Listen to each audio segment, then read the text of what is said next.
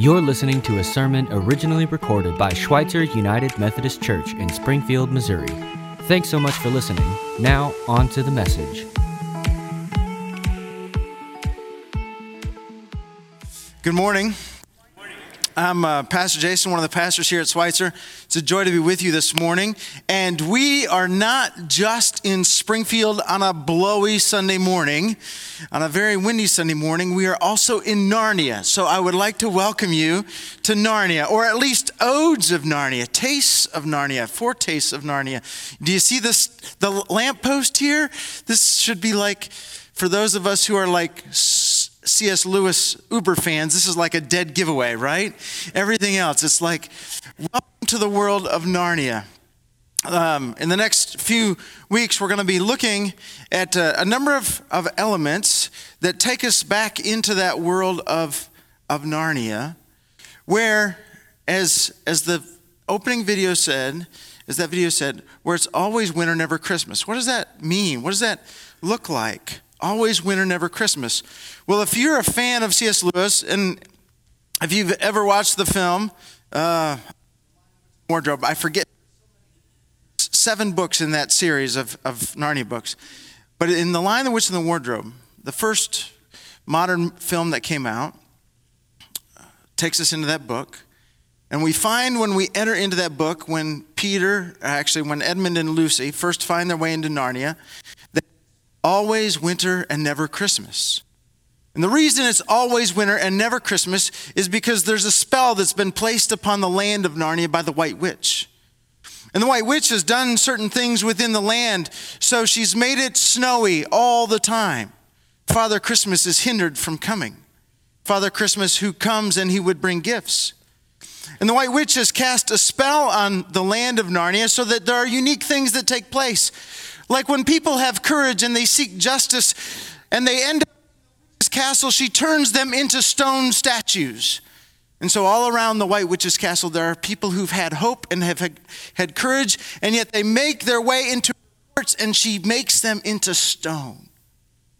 There are people who've, knowing this, decide that it's best if you don't have hope or courage it's best if you play out the hand in life that you've been given in a way that is self protective. And so they'll, they'll turn traitors to all kinds of people to make sure that they keep themselves protected in the land of Narnia. Other people have hope, but they have just a little hope and they bury it. They look for the coming of Aslan or Father Christmas. They wait, but they don't know of the one who is light if they'll see Aslan in their midst. But they hope against hope. And then the four Pevensie children come into Narnia. And the world begins to change. Those who fed themselves on the prophecy of old that when the two daughters make their way into Narnia, then the lion will appear, the lion Aslan who is good but not tame. He isn't a tame lion, but he's a good lion. The world of Narnia is very much like our own world, where there are times where we, we seem to be living under a spell, where from time to time those who have hope and those who have courage find that when they put themselves out in places where it requires hope and courage, that they're, re, they're rebuffed or when they go seeking justice, that justice is undone. There are those we live, when we look in this world, we find that those who seek justice um, decide that it's better to seek a world of self protection to have a protected self. Sometimes, in the place where we live, we can wonder as we look to ourselves and look at the surroundings and look at the stories that we live in, and we wonder is it always winter and never Christmas? Where is it that God shows up? When does God draw close to us? We hear in the Advent stories, and we've heard even this morning, we've heard about the historical coming of Christ. And sometimes in the songs that we sing, we look to the future coming of Christ. But in the places where we live in the present moment, where does Christ draw close to us now? We long for that. Just like the people who lived in the land of Narnia long for the coming of Aslan in the present moment, we long for the present coming of Christ in our now. Well, one of the things that the people in Narnia would experience was that winter would give way to Christmas. And winter would see that the lion would come. The prophecy wasn't just something that would, would feed people for a while and people would live on hope, but the prophecy would be fulfilled. It did draw close to us. And just like Aslan drew close, so does Christ. He draws close to us in all kinds of different places. Over the next few weeks, we're going to talk about how Christ draws close to us in storms and in deserts and in floods. Today, we're going to look at the, at the story about how draws close to us in storms. He draws close to us in our present day, in the day that we call now or today. If you have your Bibles with you, I'd invite you to turn to Matthew chapter 14. And we're going to look at a place, we're not going to look at a, a, a Christmas story uh, per se, but we're going to look at this story where Jesus draws close to his disciples and he draws close to us in the midst of a storm. Before we read this text, there's a couple things we ought to know and we ought to familiar, familiarize ourselves with. Uh, we're going to find this story taking place after Jesus has, has fed the 5,000, the miracle of the feeding of the 5,000. And right before the miracle of the feeding of the 5,000, Jesus finds out that John the Baptist, his cousin, who's been a rather um, prolific prophet, well known prophet, has had his head cut off because he's been speaking truth. And Jesus is somebody who's been speaking truth and he's been gaining a crowd. And people come out to hear him. People from all around Galilee, except people in his own hometown of Nazareth, don't want to hear Jesus. And so Jesus is in the Galilee region. He's away from his own hometown, but people come to see him. People are interested in him because he's been healing people, and they come close to him. So many so that he does the miraculous feeding of the 5,000, and then he begins to send people home. He sends the, those who, who ate that day, he sends them to their respective homes. To the disciples, the people he's been traveling with, he says to them, Get in a boat and go back to a different place uh, around the region of Galilee. And then he goes off into the wilderness to pray. And this is what Matthew tells us in that moment. Immediately after this, or after,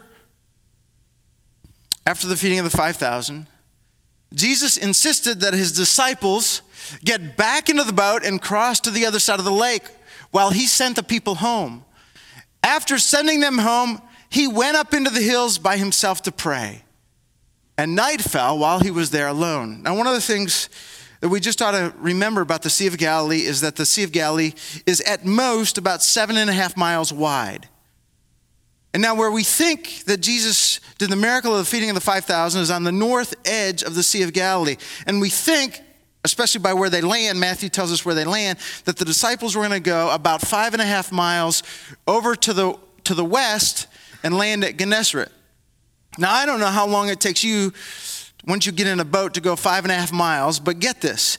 He puts them where it's dark, okay? There's just all kinds of questions roaming through my mind as I, as I read through this text. He puts them in the boat before it's dark, and he sends them off. Meanwhile, the disciples were in trouble, far away from the land, for a strong wind had arisen, and they were fighting heavy waves. About three o'clock in the morning, just get that. Before it's dark, they're still out on the sea at three o'clock in the morning. They're fighting. About three o'clock in the morning, Jesus came toward them, walking on the water. When the disciples saw him walking on the water, they were terrified and in their fear, they cried out, It's a ghost! But Jesus spoke to them at once. Don't be afraid, he said. Take courage. I am here. Then Peter called out to him, Lord, if it's really you, say to me, call me to come walking on the water. Yes, come, Jesus said to Peter. So he, Peter went over the side of the boat and he walked on the water towards Jesus. But when he saw the strong wind and the waves, he was terrified and he began to sink. Save me, Lord, he shouted. Jesus immediately reached out and grabbed him. You have so little faith, Jesus said. Why did you doubt me? When they climbed back into the boat, the wind stopped. Then the disciples worshiped him. You really are the Son of God, they exclaimed. The word of God for the people of God.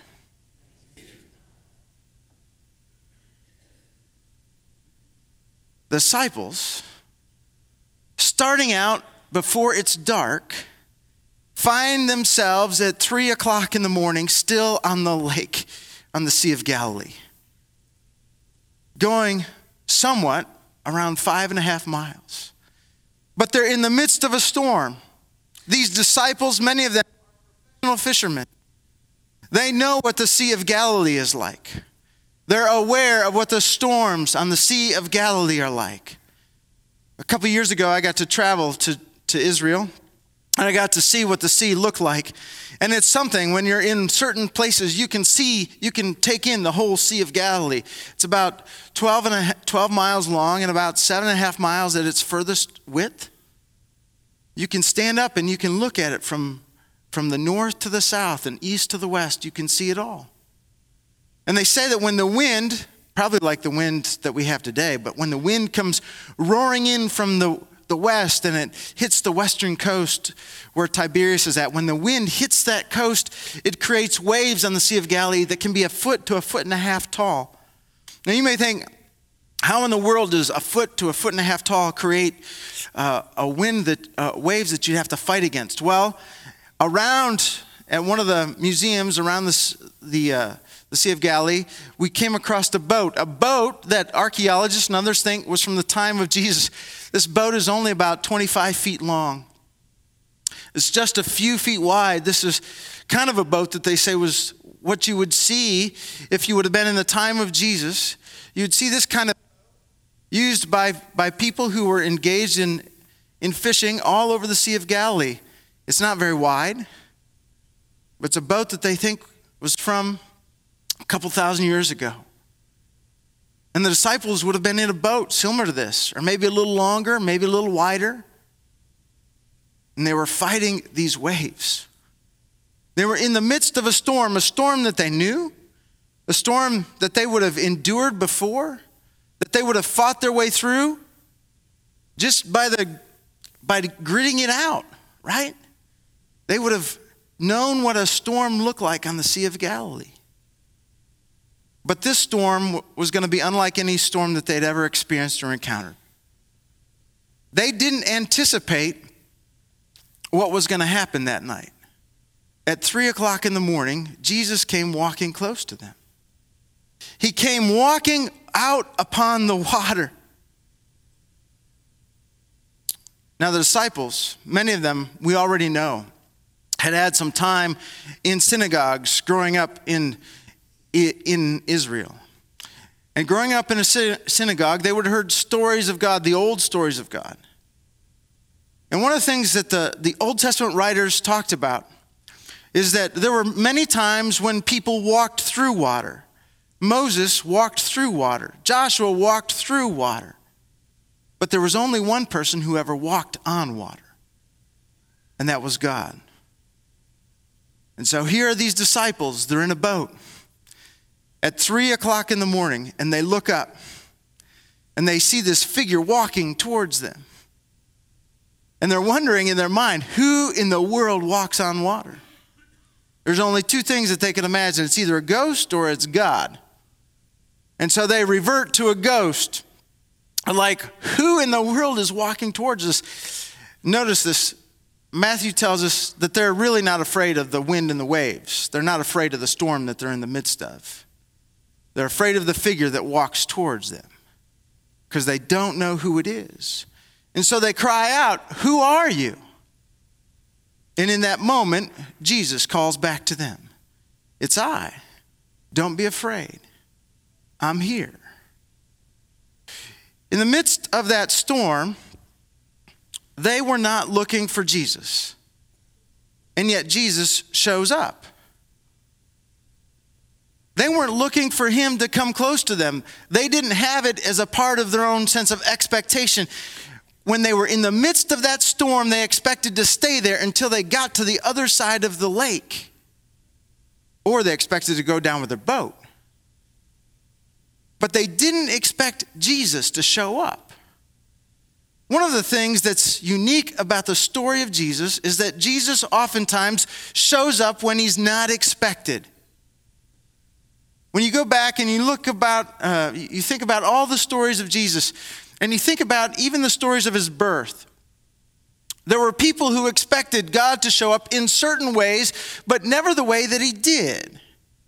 Like Herod, King Herod who helped at, at, the rebuilding of the temple, King Herod, who was part Jewish but not fully Jewish, King Herod, who began to amass all kinds of power, King Herod, who would be who would hear the story about a baby being born in Bethlehem and send soldiers down to Bethlehem to, to carry out a, a great catastrophe.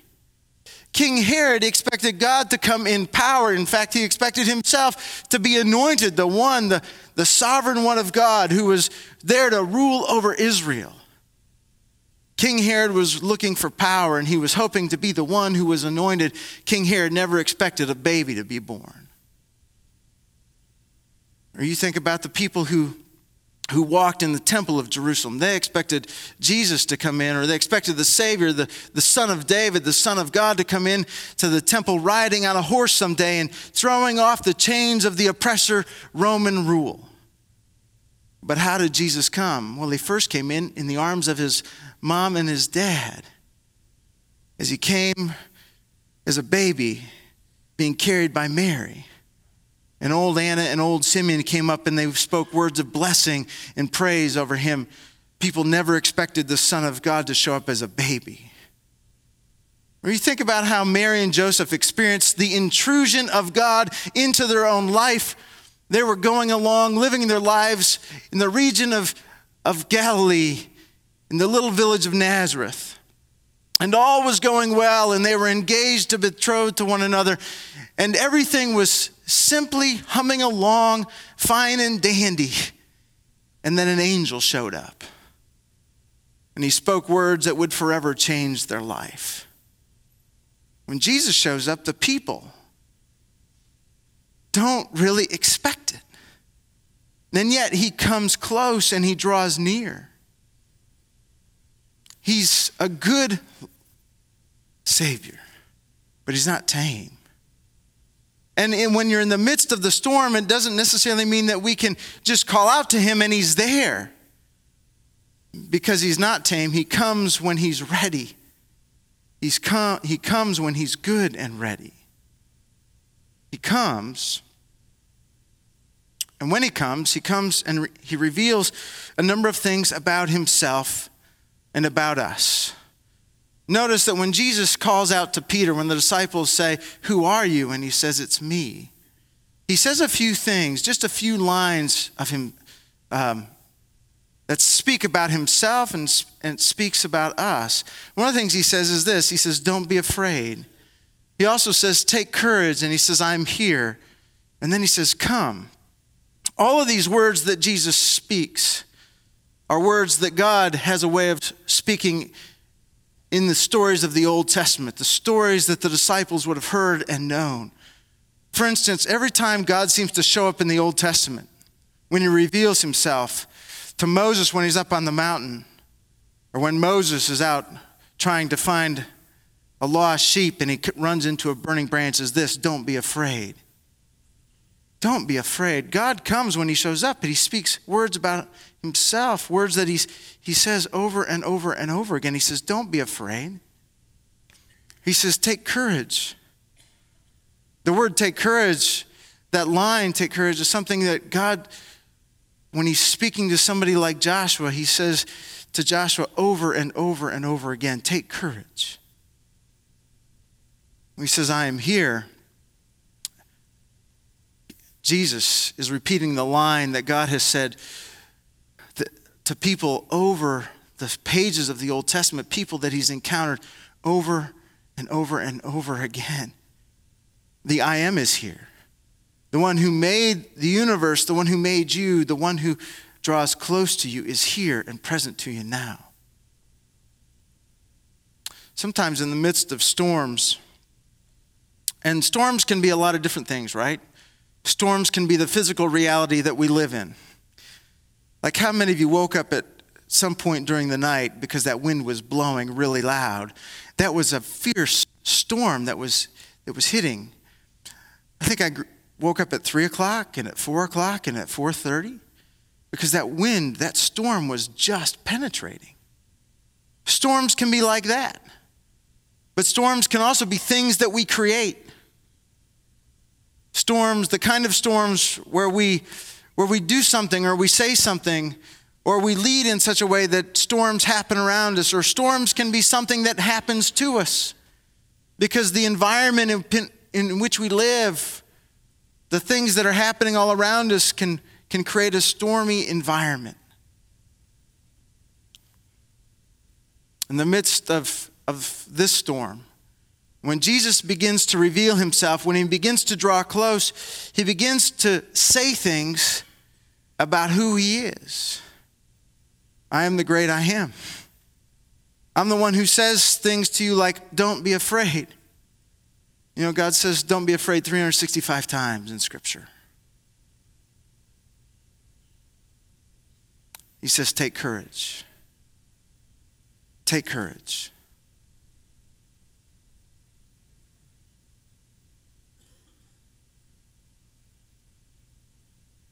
As I think about some of the storms that we presently live in, some of the cultural storms, there are times, and this has happened all across the pages of history, there are times when people will come along and they'll say, I think God has got a new word for us. A word that we've never heard God say in the past. And they'll put it out there as if it's something new. Like the Lord is going to lead in a new way, away from where He's led in the past. And the funny thing is is that every time God shows up in the pages of scripture, there's a way where he keeps coming back to the things he's said and the things he's done and the person he's been in the past. Like the Lord is the one who says, Don't be afraid. And sometimes when people talk about new, new ways that God would lead us or new things that God would lead us, when there's fear present, there's, there's a fear because there's something in that new thing that isn't of God.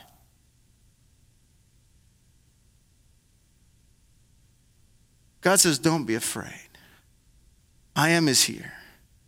And then Jesus says something in that where he says, Take courage. You know, taking courage is like it's like a gift that Jesus gives to us. Courage is never experienced. I've I've experienced experienced this. I don't know if you have, but courage is never something you can experience sitting down. Courage isn't something that you can experience just, just being placid. Courage is something that you experience as you put one foot in front of the other. Courage is a gift that you experience as you move into, into motion. This summer, I, I had to put a different roof on our house. And I have to tell you that I was afraid. There was one part of the, of the roof in particular that I was very afraid of. And so I saved that until the last, until the last thing I had to do. I went on the, all the other parts that, that seemed safe to me, the places where if I fell off the roof, I'd land on grass because I was very afraid of falling off the roof. I went into the valleys because in the valleys you could put both feet on, on the roof, right? I stayed away from the part of the roof that made me afraid. But I had to take courage. And courage wasn't just something that you could take hold of standing on the ground. Courage meant you had to get up on the roof and you had to put it in motion. Jesus comes along and he says, Sometimes we have to take courage in the midst of a storm. And so Peter does.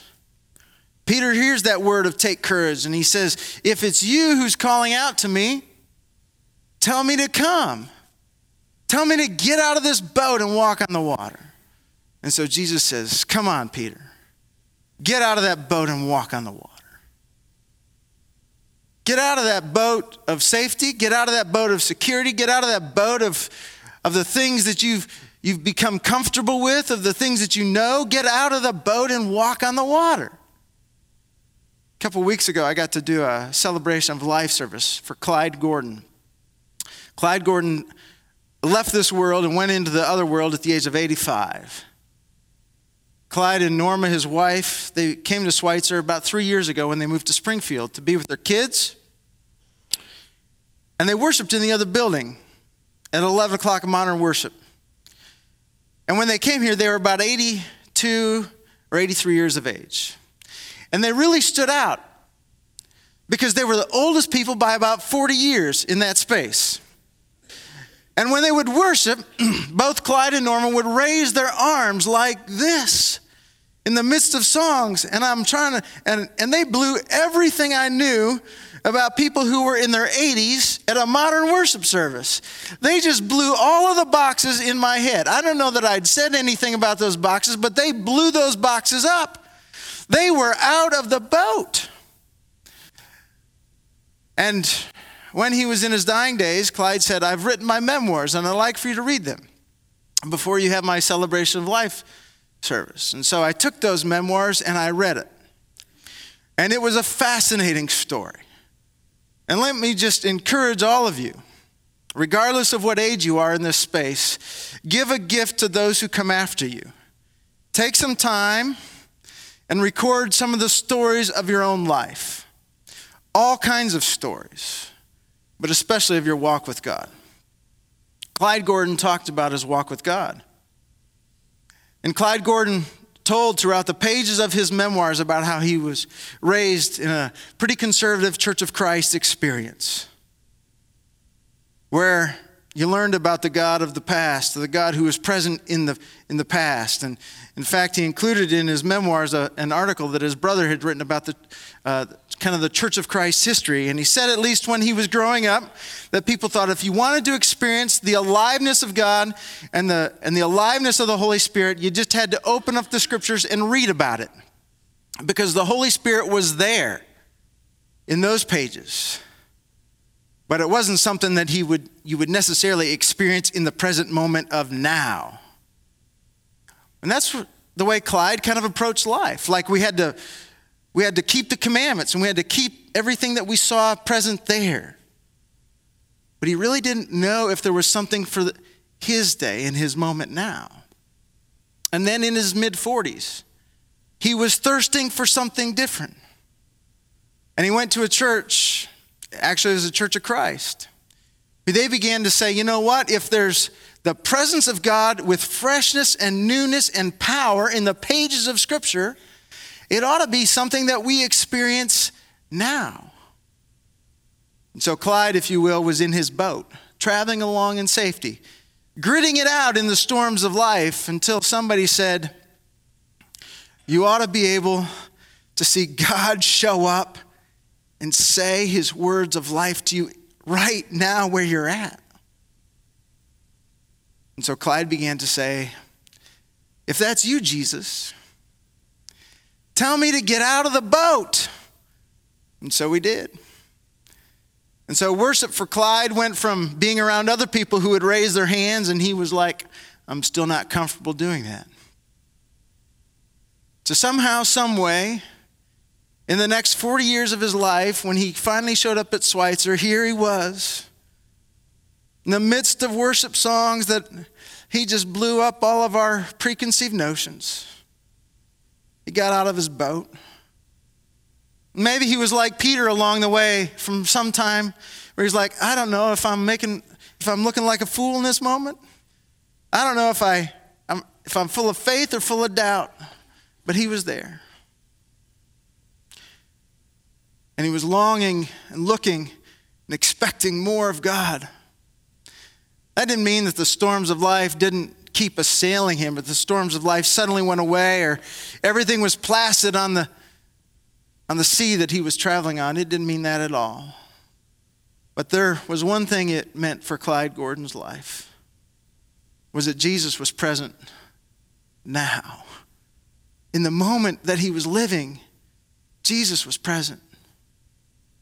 He's present to you. He's present to me. Sometimes we don't see him because the storms are thick and the storms are heavy, and we think he's somebody else, but he's present.